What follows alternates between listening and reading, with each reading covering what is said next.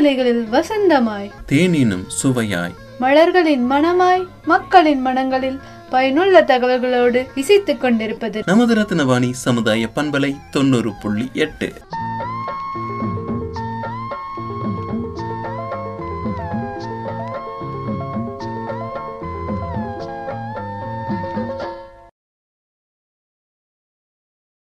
அன்பிற்கினிய நேர்கள் அனைவருக்கும் வணக்கம்.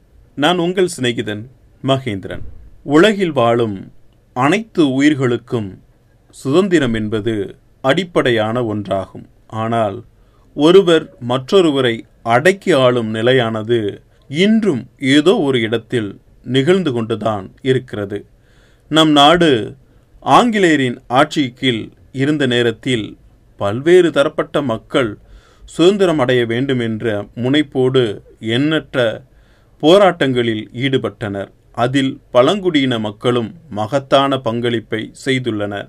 பிர்சா மூண்டா என்ற பழங்குடியின தலைவர் ஆங்கில அரசிடம் உள்நாட்டு நில உடைமைதாரர்களிடமும் அடிமைப்பட்டிருந்த பழங்குடி மக்களுக்காக முதன் முதலாக போராட்டத்தில் ஈடுபட்டார். ஆங்கிலேயர் ஆட்சி காலத்தில் இருந்த ஜமீன்தார்கள் வறுமையில் வாடிய பழங்குடியின மக்களின் நிலங்களை மூலமாக எடுத்துக்கொண்டு அவர்களுக்கு கடன் வழங்கியதோடு முறையான எழுத்துப்பூர்வமான ஆவணங்கள் இல்லாத காரணத்தால் நிலங்களை அபகரித்து கொண்டனர்.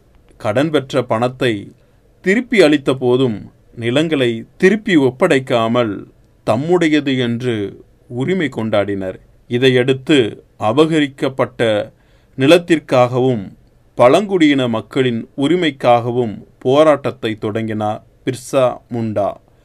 அச்சமயத்தில் பழங்குடி மக்களிடமிருந்த எழுச்சி முதல் சுதந்திர போராட்டமாகவே கருதப்பட்டது.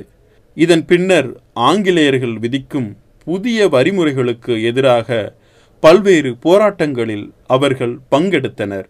ஆயிரத்தி எண்ணூற்றி எழுபத்தி ஐந்தாம் ஆண்டு நவம்பர் மாதம் பதினைந்தாம் தேதி ராஞ்சியில் உள்ள உளிக்காட் என்ற இடத்தில் பிறந்த பிர்சா முண்டா தற்போது பீகார் ஜார்க்கண்ட் பகுதிகளில் ஏற்பட்ட இந்திய விடுதலை போராட்டத்திற்கான முன்னோடி என்பது குறிப்பிடத்தக்கது. இதைத் தொடர்ந்து பழங்குடியின மக்கள் பலர் இவருடன் இணைந்து போராட்டத்தில் ஈடுபட்ட வரலாறும் உண்டு. வரலாற்று நினைவுகளை வெளிப்படுத்தும் வகையில் பழங்குடியினர் மற்றும் அவர்களின் பங்களிப்பை அங்கீகரிப்பதற்காகவும் நாட்டிற்காக அவர்கள் ஆற்றிய தியாகங்களை வருங்கால சந்ததிகளுக்கு உணர்த்துவதற்காகவும் பிர்சா முண்டாவின் பிறந்த நாளை பழங்குடியினர் பெருமைகள் தினமாக இந்திய அரசு அறிவித்தது. இந்த நாளில் அவர்களை பற்றி நாம் அறிந்து கொள்வதோடு தியாக உள்ளத்தோடு செயலாற்றிய பழங்குடியின மக்களின் உரிமைகளை பேணுவதில் தொடர்ந்து பங்களிக்க உறுதியேற்போம்.